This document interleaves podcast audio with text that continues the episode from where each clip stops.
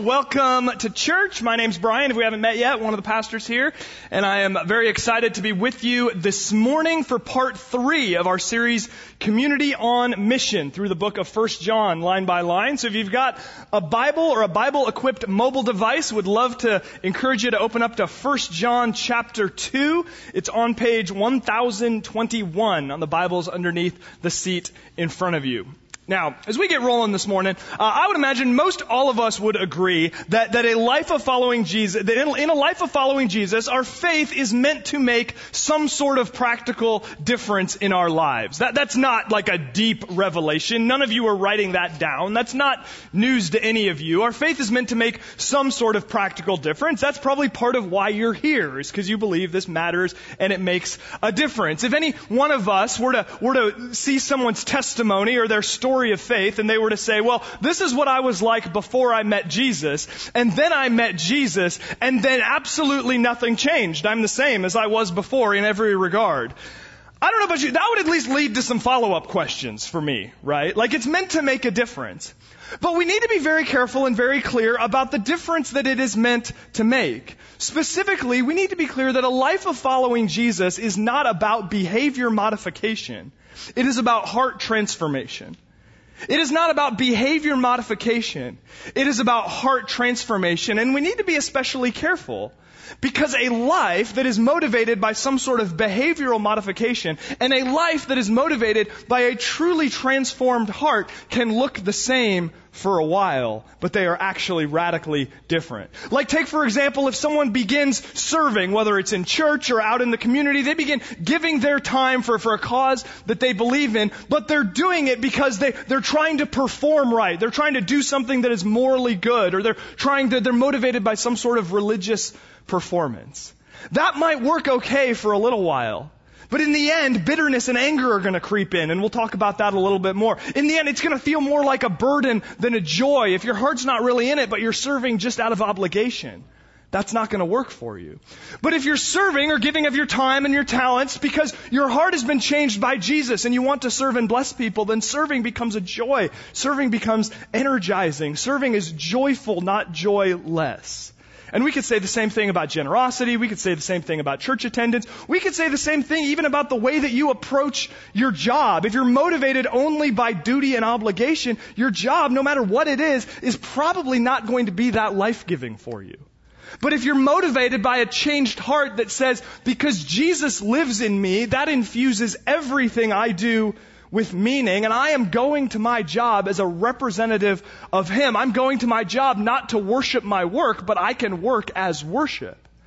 That infuses everything with meanings, two, meaning, meaning. Two people whose exterior might look the same, but interior it's very different. We need to be very clear that we're not about pointing you or anyone else to a set of behaviors. We're about pointing one another to a Savior who transforms our heart. We are not about behavior modification. We're about heart transformation. And I want to direct you uh, to the fill in the blank that's either on the handout you received when you walked in or if it's on the app if you're following along that way. And it's simply this. Love inspires obedience. Love inspires obedience. If I know that you love me, and I know that you truly have my best interests at heart, and I know that you're competent, that's important, I'm going to do what you say. I am going to take your advice. Now, if I know you love me, but I know that you're incompetent, that's a different conversation. But if I know that you love me, and I know that you're competent, I'm going to do what you say because I know you have my best interests at heart.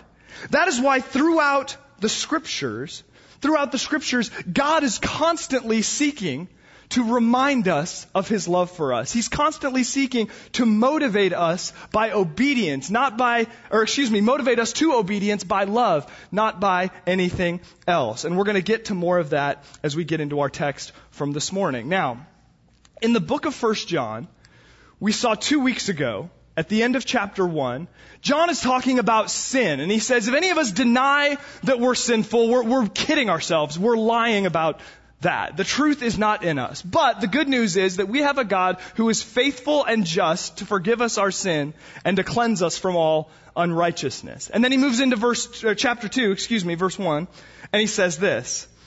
he says, My little children, I am writing these things to you so that you may not sin.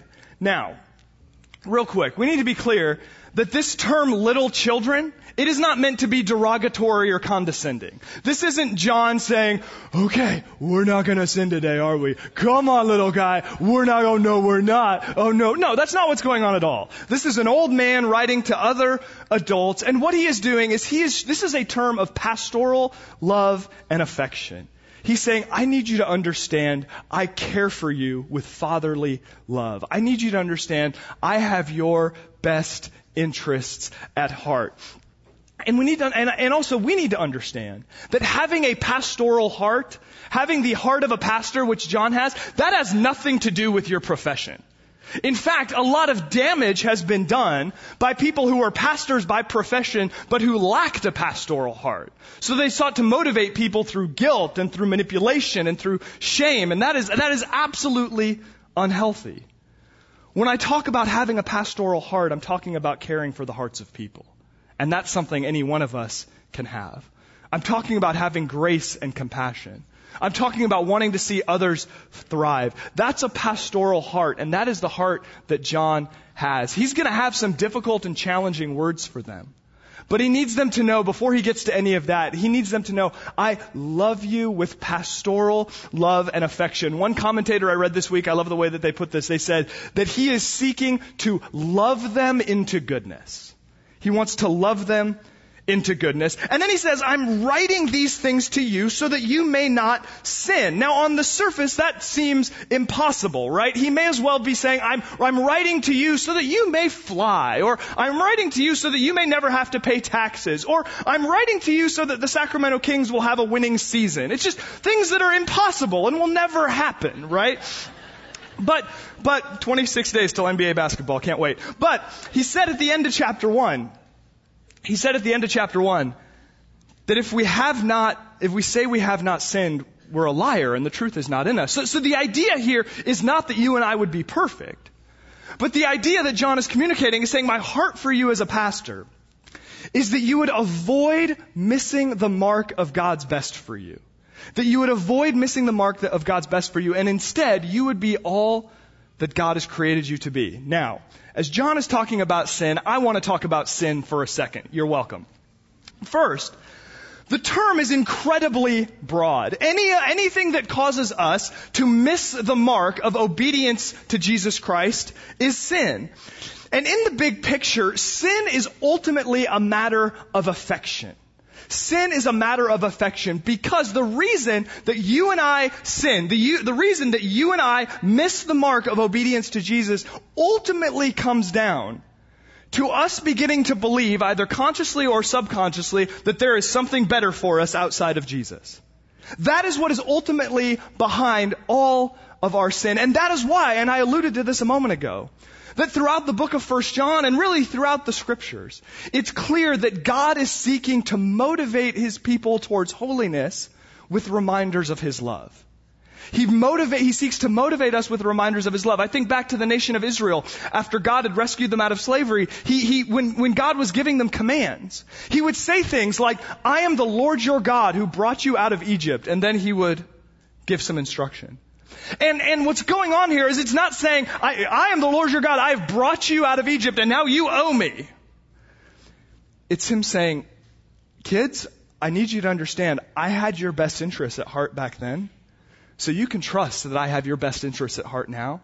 And I'm going to have your best interests at heart in the future you can trust me. I love you and I'm competent. So you can obey me and you can know that that is going to lead to your joy. Sin is ultimately a matter of affection. So we, so the biggest weapon we have to fight our sin is not do better, try harder. The biggest weapon that we have is the love of God to return to the love of God, to be reminded by, of the love of God, to, to remember that actually whatever it is we think we're going to find out there is not, is not as good and wholly satisfying as what we can find through obedience to Jesus Christ. So that's one big picture. Sin is about affections. It is about our affections. If we seek to motivate ourselves through, through guilt or shame or just being harsh with ourselves or others, it's not going to work. We're motivated by love. God seeks to motivate us through affection. That's number one. Number two, there is a, there is a, there's a way that sin can operate that's different than that, and that can be a little bit tricky. It can sort of operate under the radar. Let me illustrate it this way. If any of you have ever had a water leak in your home, you know that part of what makes a water leak so dangerous is that oftentimes a leak can be undetected for a while, and then maybe for a longer while, until one day a little like bubble shows up in your ceiling and then the ceiling caves in, right? It's like, I think we have a water leak, right? In the same way, unhealthy and toxic motivations can exist in our heart. And like the water leak, they are undetectable at first, but in time, they begin to wreak havoc. I, I alluded a moment ago to being motivated by religious performance and how problematic that could be. Well, at first, it could actually work okay. If we're motivated by religious performance because we want to be good, because we believe we should be good, that can actually go well for us. Maybe we start to serve, we start to give, we're regular at church, and all of this stuff. So on the exterior, it looks like, man, there's someone who's really following hard after Jesus. But then what happens? After a while, maybe some arrogance begins to sneak in. Like, man, I'm, I'm way better at this than everybody else, right? Or, or maybe some, some bitterness and anger begins to sneak in. Why isn't anyone noticing how, how I am the best servant there ever was? Why isn't more, more people noticing that? Right? Or, or some frustration begins to sneak in where we sort of look at other people and we start judging them. Man, they're not, they're not keeping up the, with the rules as well as I am. Or then, and then this is where it ultimately leads, eventually it leads to despair because we realize we're not even keeping up with what we feel like we need to do. What is that? That is something unhealthy operating under the radar. It's like the water leak that goes undetected for a little while, but in the end, the roof caves in. And that is why, and that is why awareness of our sin, the knowledge of our sin, that, that God would be so kind to us to make us aware of those unhealthy motivations, to make us aware of what's going on in our heart that is ultimately going to lead us astray, that that is actually a precious gift to have God reveal to us, you know, there's some things going on in your heart that just are not that healthy. Like everything looks fine on the outside, but if you really look at what's motivating you, you're not motivated by love, you're motivated by something else. For God to do that is a gift. For God to make us aware of that is a gift. Why? Because a water leak that has been detected loses its power. A water leak that has been detected loses its power. When God makes us aware of our sinful motivations, we can repent and we can change.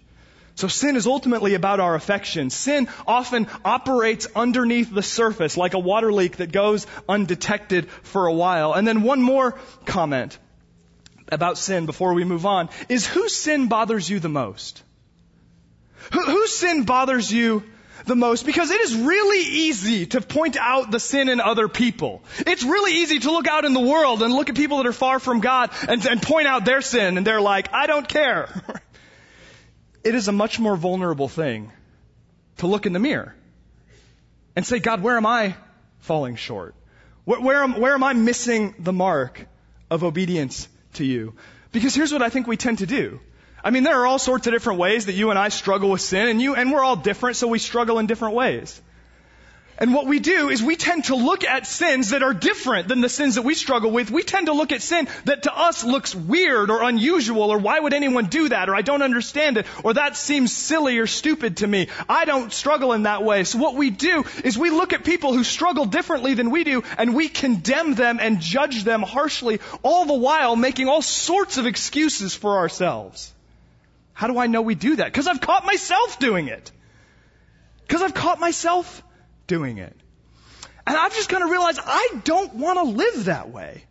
I don't want to be that guy who's, who's pointing out the sins of other people but doesn't care about what's going on in my heart. I want, I don't want sin operating underneath the surface and I'm covering it up by pointing out the flaws in other people. I want to be made aware of what's going on in my heart. I want to be able to talk about my sin. I want to be able to confess my sin. I want to have people who are able to come around me and pray for me in my sin. I want to have people who can remind me of the gospel, who can point me to Jesus in the midst of my sin. Nothing gets solved if all we're doing is pointing out the errors in others. But a lot gets solved when we start to say, God, where, where do I need to confess? Where am I missing the mark? And here's, here's the beautiful gift that we have as Christ followers. The beautiful gift that we have is we have the means to address our sin in a healthy manner. Why? Because, because we have a God who, First John says, is faithful and just and ready to forgive us and cleanse us from all unrighteousness when we confess. We have nothing to fear in confession. We have everything to fear in keeping our sin secret. We have everything to fear in remaining ignorant to our own sin. Because to go back to my little water leak analogy, when the water leak is caught, it loses its power. And to extend that a little bit further, God is the greatest repairman there ever was, right? So we need to be aware of our own stuff, knowing there's nothing to fear in that. So John says, I'm writing these things to you that you may not sin. But then what comes next is absolutely critical. He says, but if anyone does sin, we have an advocate with the Father, Jesus Christ the righteous. Note he does not say, if anyone does sin, they should be full of guilt and shame. He does not say, well, if anyone does sin, they need to do a random good deed to like counteract the like scales of justice or whatever. Or if anyone does sin, they better be careful because karma is not very nice. That's not what he says. He says if anyone does sin, and by the way, the Greek grammar here implies strong probability. So he's saying, if anyone does sin, and you will, you have an advocate with the Father, Jesus Christ the righteous. And I thought this was pretty cool. This word advocate that is used in 1 John chapter 2. If you go to the Gospel of John, when Jesus talks about the Holy Spirit and he says, I will send you a helper, it's the exact same word used in both places. Translated helper in John's gospel, translated advocate in 1 John. The idea is, is it somebody who comes to help in a time of need, or it even carries with it the connotation of someone who provides a legal defense. In our sin, we have somebody who comes to our defense, and his name is Jesus. And the defense he provides is not, no, no, they're actually righteous. The defense he provides is, I have been righteous for them. I have been righteous for them. Then verse 2 says, He is the propitiation for our sins, and not for ours only, but also for the sins of the whole world. Propitiation. This week's challenge is to use the word propitiation in an original sentence that is not about Jesus. Don't do that. That is weird. But what does that word mean? What does it mean that Jesus is our propitiation? It's a, it's a, it's a bizarre word, but it's a beautiful word. Here's what it means. A propitiation is that which turns wrath into favor. A propitiation turns wrath into favor. The Bible teaches that there is such a thing as God's wrath. And unlike you and I, when we get sort of tied up with wrath, God's wrath is not selfish. God's wrath is not capricious. God's wrath is not vindictive. God's wrath is perfect and God's wrath is just. And it is very real. God looks at sin with, with wrath. And what Jesus does as our propitiation is He satisfies God's wrath towards sin so that when God looks at us, He does not see our sinful imperfection, but rather He sees Christ's sinless perfection. And so He looks upon us with favor. Jesus satisfies God's wrath so that God looks at us only with favor. That's good news. That's good news. Jesus is our advocate. When we stand accused by our sin, He comes to our defense, not with our righteousness, but His. He is our propitiation, meaning He turns God's wrath into favor. And to be clear, I don't mean, when I say God's favor, I don't mean health and wealth and all that stuff. What I mean is that you and I can live with the peace of knowing that God's favor towards Jesus belongs to us if our faith is in Him. And this is admittedly a little bit of a tricky concept to understand accurately, because if we leave it right there and just move on, it sort of sounds like, okay, uh, God the Father is really angry and He's coming to get us, but good thing Jesus steps in the way to save us from angry God the Father. It's easy to make it look like God the Father is the bad guy here and God the Son, Jesus, is the good guy. And we need to be clear that that's not the case. They're both the good guy. As a matter of fact, in the book of Romans, you don't need to turn there. But in the book of Romans, it says this. It says that all have sinned and fall short of the glory of God and are justified by His grace as a gift through the redemption that is in Christ Jesus. Don't miss this part. Whom God put forward as a propitiation by His blood to be received by faith. Paul, the author of Romans, is saying that no one of us could go into the courtroom where we are judged by God's law and emerge innocent. Every one of us is guilty. And yet, Romans, like 1 John, tells us that Jesus is our propitiation. And whose idea was it to send Jesus as our propitiation? It was God's. That God the Father, God the Son, God the Holy Spirit in perfect community God the Father sent the Son to be the propitiation for our sins. God set in motion from eternity past that a day would come when He would send His Son into the world to pay the penalty for our sins so that His wrath towards sin would be completely absorbed on the cross and once again, all that would be left for us is His favor. That's a propitiation. And John says that Jesus is the propitiation for the sins of the whole world. What does that mean? That means that salvation is open to anyone to the Jew, to the Gentile, to male or female, to young or old, to rich or poor, to the judgmental religious person, to the self-worshipping workaholic, for the person who sold their soul for fame or for fortune or for power, for anyone, anywhere, from any tribe, tongue, and nation, salvation is open to all who would believe and be justified by His grace. That's what, that's good news. That's good news, right? Understand you don't have to be your own advocate. I think it's amazing. We can walk, for, walk with Jesus for years and years, and yet we still feel like we need to kind of be our own advocate. It's like we don't really believe that grace is for us. You don't have to get your life together so it's shiny enough. You don't have to shove all your junk in the closet and hope that God doesn't see it. You have an advocate in your sin. His name is Jesus. You have a propitiation for your sin who turns wrath into favor. His name is Jesus. Jesus took all of God's wrath. God is fresh out of wrath for you. I'm sorry to say. All that's left is favor. All that's left is favor. Now, quickly, we're talking community on mission in this series. So quickly, I just want to flesh out a couple of important points for why this matters for our life in community on mission. And I meant to say at the beginning, we're spending most of our time on chapter or on verse two. It'll pick up after this, I promise.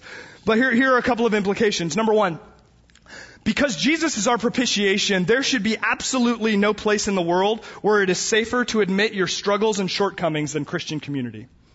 There should be absolutely no place in the world where it is safer to admit your struggles or shortcomings than Christian community. Now listen, I get that has not historically been the case.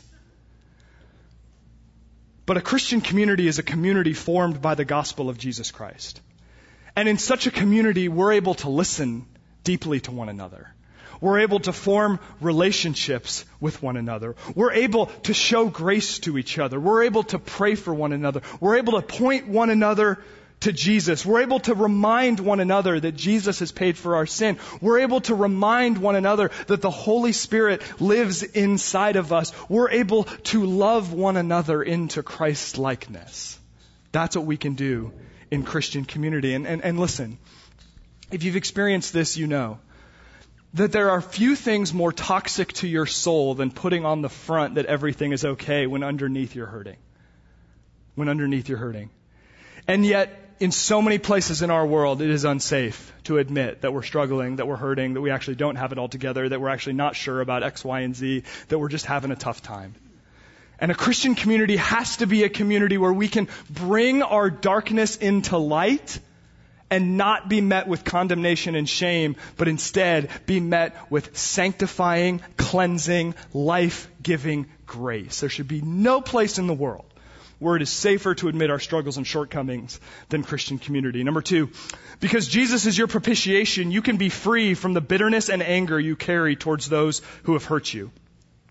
There are a lot of us in this room who are living life and we're, we're carrying guilt over things that we've done. And the message that, that God has for you is that you can take that guilt to the cross of Jesus Christ and know that your debt has been paid, that your sin has been paid for, and you can walk in freedom. There are others of us who the burden we're living with is not what we've done. The burden we're living with is we're continuing to feel pain from what was done to us. And because Jesus is your propitiation, you don't have to carry that bitterness and anger anymore.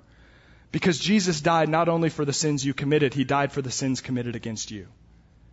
So that means you don't have to spend your life wishing that they would, somebody would pay them back. They will pay for their sin eventually or they will give it to Jesus and they will know it has been paid for. Either way, you don't have to carry that bitterness and anger any longer. What does that have to do with community? I think it has everything to do with community because if you're anything like me, when you're walking in that pain, it's really hard to see that. It's really hard to see that. What we need is we need our brothers and sisters who have a little bit of emotional distance from what's going on with us, and they can come to us and they can say, you know, you can release that. You know, Jesus wants to take that burden from you. We need one another to help us see that God not only forgives what we have done, God forgives that which was done against us so we don't have to walk in bitterness and in anger. Now, real quick, I want to be crystal clear about what I'm not saying. Number one, I am not saying we don't report crimes. We do. There have been far too many stories in the news in recent months and years of churches that have tr- tried to say to, to, victims of crimes within churches, they've said, no, no, you don't need to go to the authorities. We'll handle this in-house and you need to forgive. That is a lie from the pit of hell. I'm not saying, I'm not at all saying we don't report crimes. We do. Full stop. Second, if you're walking in that bitterness and anger over something that has been done to you, it would be easy to hear what I'm saying and say, okay, great. Well, I'm really angry about something that has been done to me, and now you're telling me that I can forgive, and now I just feel guilty because I don't feel like I'm in a place where I can forgive. Thank you very much. Glad I came to church today. and, and, listen, if, if that's you, I need to understand that that's not the case at all. L- listen, don't, don't miss this the grace that will ultimately empower you to forgive completely is yours every step of the way. Forgiveness is a process, and there is grace for you every step of the way, and one day that grace will allow you to be free. There's no guilt for you. There's no guilt. There's only grace. There's only grace. Third, because of what Jesus has done for us, our lives are not about what we're working for, they're about what we're working for, what we're living from. Our lives are not about what we're working for. Our lives are about what we're living from. We don't work for God's favor. We live from God's favor. We don't work for a secure identity. We live from a secure identity. We don't work for approval. Come on, how many people in this world are just spinning their wheels going crazy for some sort of approval? We do not do that. We live from the approval of our Heavenly Father. We don't work for closeness with God that is made possible by our moral moral goodness. We live from closeness with God that has been made possible by Christ's righteousness. We don't try to be obedient to earn love. We receive love that is greater than anything we could ever hope to earn, and we respond with joyful obedience. I need you to understand there's grace for you. At the cross of Jesus Christ, there's grace for you. And see, part of the reason why we need one another is because every single one of us, we have to live with our internal monologue 24 hours a day. And I don't know about you, but my inner monologue is a jerk. Like my inner, like he's really mean. He says mean and nasty things to me all the time. You should definitely not hang out with him, right? I have to live with my internal monologue all the time, and, if, and, and, and you do too. And if yours is anything like mine, you, you, need people to come alongside of you that can remind you of God's grace. You need people to come alongside of you who can remind you, no, actually, yes, your internal monologue is a jerk, and he or she also a liar. There is grace for you.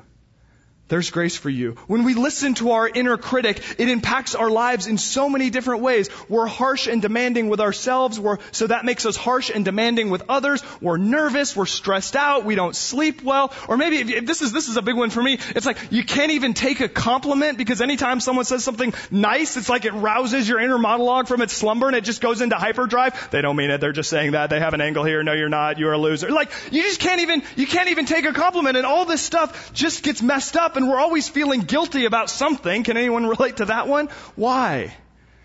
Because we're listening to our inner critic instead of the voice of truth. And we need people who don't listen to our inner critic 24 hours a day to remind us of grace.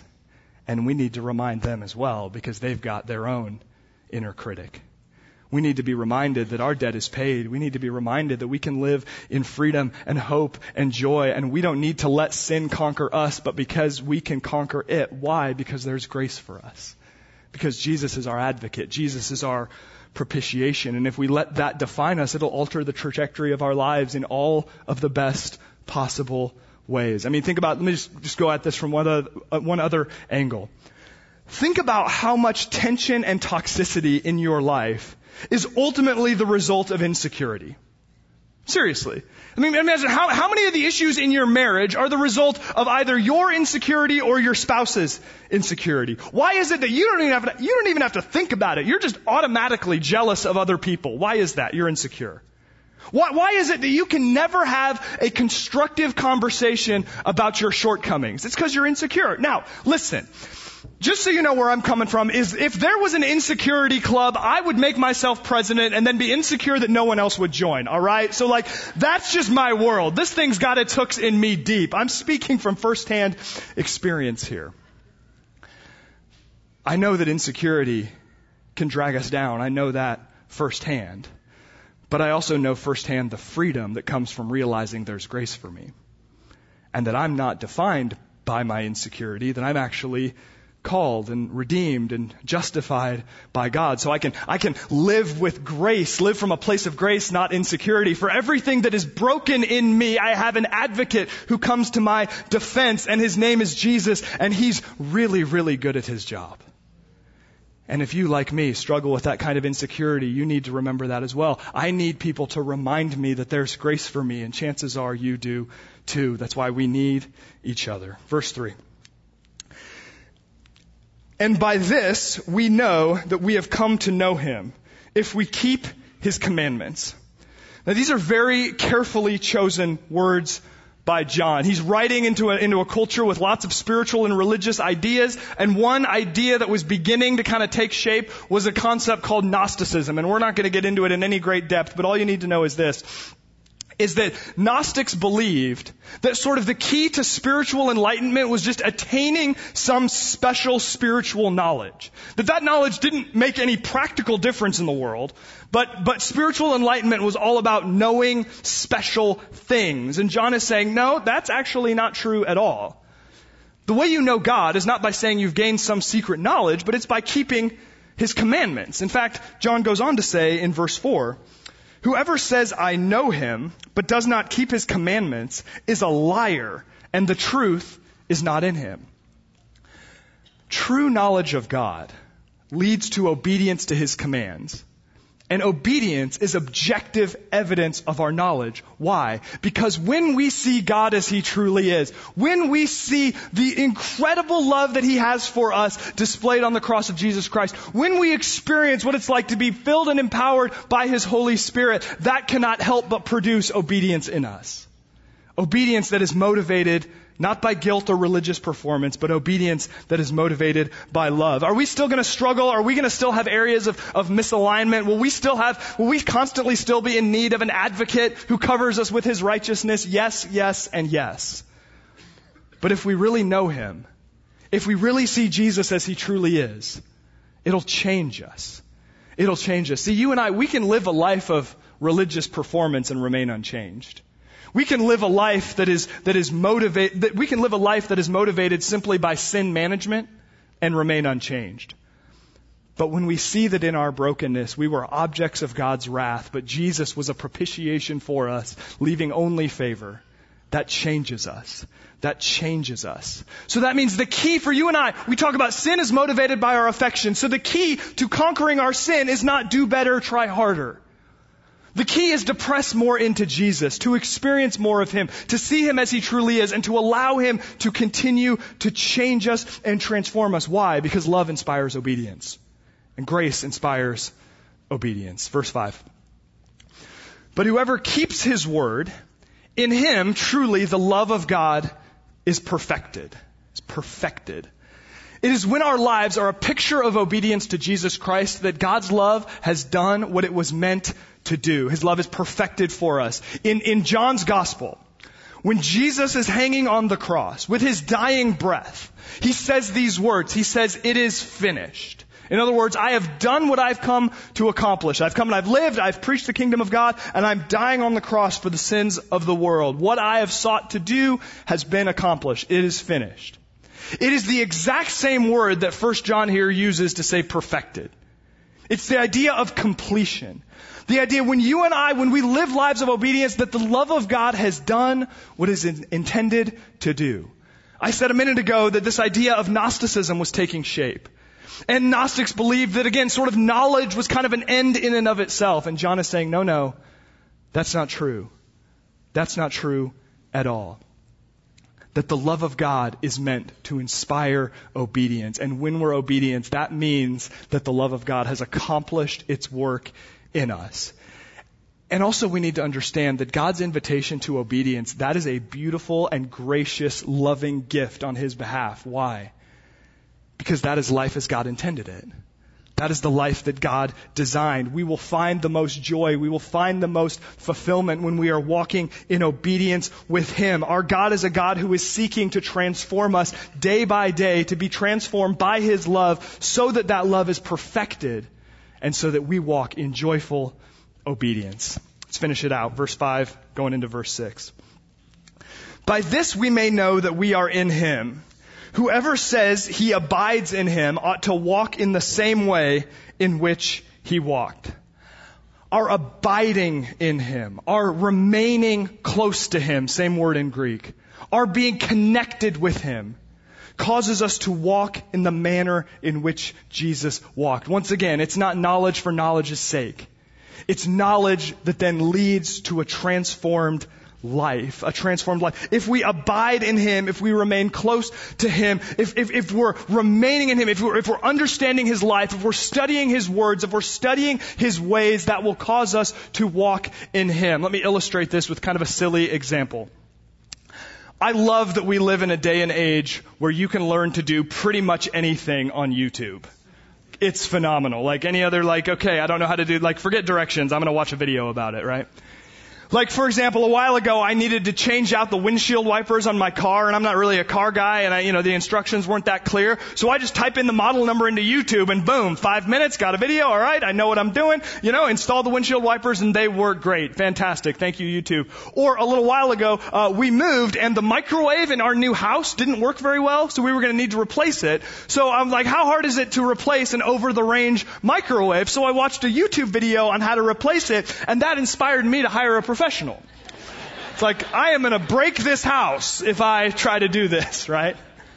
But the fact is, it's sort of a silly example, but the fact is we can, we can, okay, I'm going to go, I'm going to watch this video and then I can imitate it. And then I can do what I've seen in the video. It's a silly example, but it's the same idea.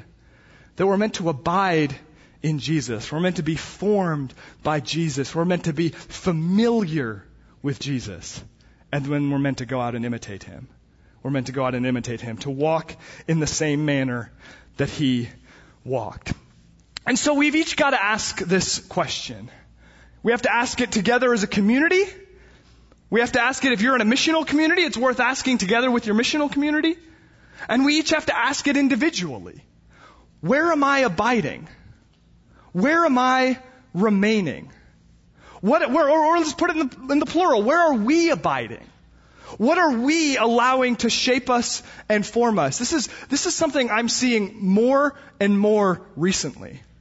Is that far too many of us, we are bothered by the truth of God's Word because we show up to church but we're abiding somewhere else.